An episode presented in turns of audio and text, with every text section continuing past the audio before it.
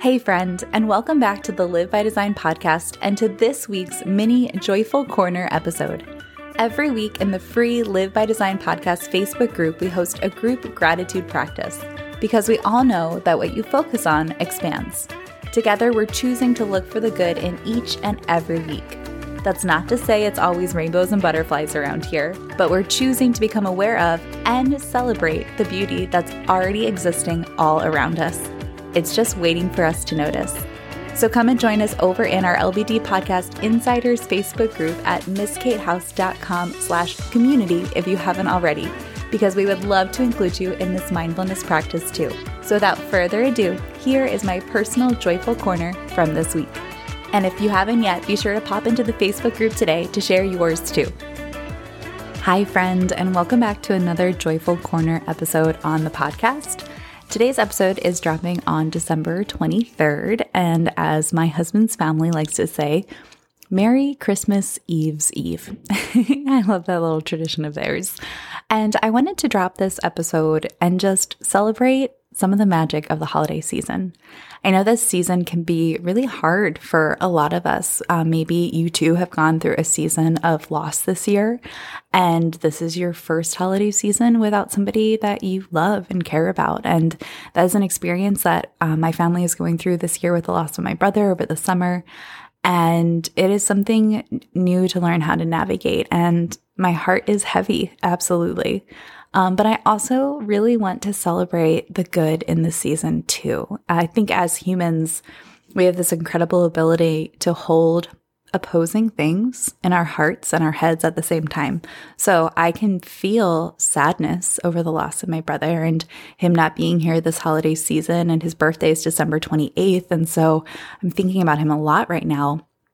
At the same time, I can also really appreciate how much my little boys love the holidays.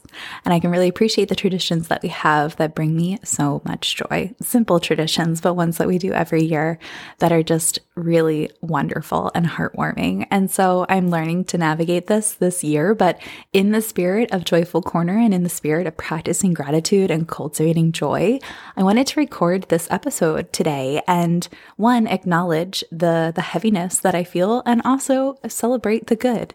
So today on the 23rd, 23rd, I'm recording this ahead of time, but on the 23rd, we start a tradition um, that really begins our Christmas season for my for my like personal family, and we've been visiting certain friends every year for a long, long time. And so on the 23rd, my husband and I and our kids sometimes our dogs um, pack up and we drive over to the Philadelphia area where I grew up in Bucks County, Pennsylvania. And we visit first with one of my very best friends from high school and her husband and their kiddos. Um, and it's actually really interesting to me because the people we visit on the 23rd and the 24th, the three family members or the three groups of families, we aren't actually related to at all. Um, but they are friends who have absolutely become family, some really, really important people to us. So the first thing we do is we pack up, we drive about two hours we visit my bestie from high school, who is just one of the most incredible, inspiring women that I know. And her family is just so wonderful. I love spending that time together. So we do that first. And then we drive over to another family friend's house. This family friend, it's really kind of fun because she was my babysitter starting when I was like six months old. And she, I think, was about 13 at the time. So we're, we're only a little over a decade apart in age. So as she babysat me when I was younger, and then I got older and she started having kids. So then I babysat her children. And it was just really kind of cool because it was a very full circle moment when I was in her wedding as a junior bridesmaid when I was in like sixth grade, I think and her kids were my um, my flower girls and my ring bearer at my wedding. Um, and now her children are getting to know my children, and this like cool cycle continues. And my family that I grew up with, like my parents and my siblings, we used to go to this family friend's house for Christmas Eve every year when I was a kid, and now I get to do it as an adult with my children. And so this is literally a tradition that's been going on for like oh my goodness, like 20 years probably. and I think that is just so cool. Um, so after we visit my bestie, we go over to this family friend and we just spend the night like drinking wine, eating good food, snuggling up by the fire. We take the same family photo every single year. And it's hilarious because when we first started taking it, there were fewer of us. And now we've added kids to the crew. And now the kids I mean, most of them are taller than me at this point. And so we take the photo in the exact same setup every single year. And so it's hilarious because like kids are sitting on people's laps and it's just so funny. and then on the morning of Christmas Eve, we wake up at this friend's house because we sleep over and we do a French toast breakfast and then we make holiday cookies together. And it's just so much fun. It's like such simple happiness and joy that we do every single year together. And then from there, we go over to one more family friend. Um, I call her my aunt. She's like been my aunt for all intents and purposes my entire life. Um, her son and I met in a like a kids play group when we were like two or three. Um, and he's been my cousin ever since. We've been family ever since.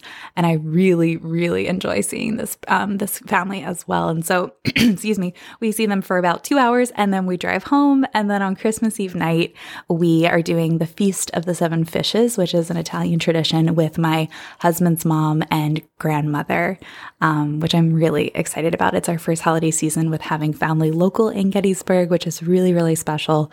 And I'm just really grateful for all the fun that we're going to have. So it's a busy two days, but it's one of my favorite traditions of the year. And that is what I'm joyful and grateful for um, this week. And I hope as you're listening to this, friend, if you also find yourself in a season where there is joy and there is also another heavy emotion um, holding space in your heart, I just want you to know that you're not alone in that, um, that I see you, that I hold space for you, and that even though we feel heaviness, we can still look for those little glimmers of of happiness and joy. And in my experience this year, I'm I really feel like I'm turning the corner emotionally and mentally and grief processing wise um, towards hope again, and that feels really um, that feels really good. And so I just wanted to say that there is hope going forward. Um, the sadness might still be there, uh, the heaviness might still be there, but I do believe that there is hope ahead as well, friend. So, with that, I wish everybody a happy holiday season, safe travels. I hope that your days are full of good food and community and connection and love. Thanks again for tuning in this week, friend. And if you haven't already joined us over at mskatehouse.com slash community to be part of our free Insiders Facebook group, go ahead and join now to surround yourself with others who are choosing to live by design and not by default. And while you're at it, subscribe to the LBD podcast wherever it is that you choose to listen so you're sure to catch each fresh new episode as it drops. I will be back in your earbuds next week. And until then, friend, spread some joy make someone smile.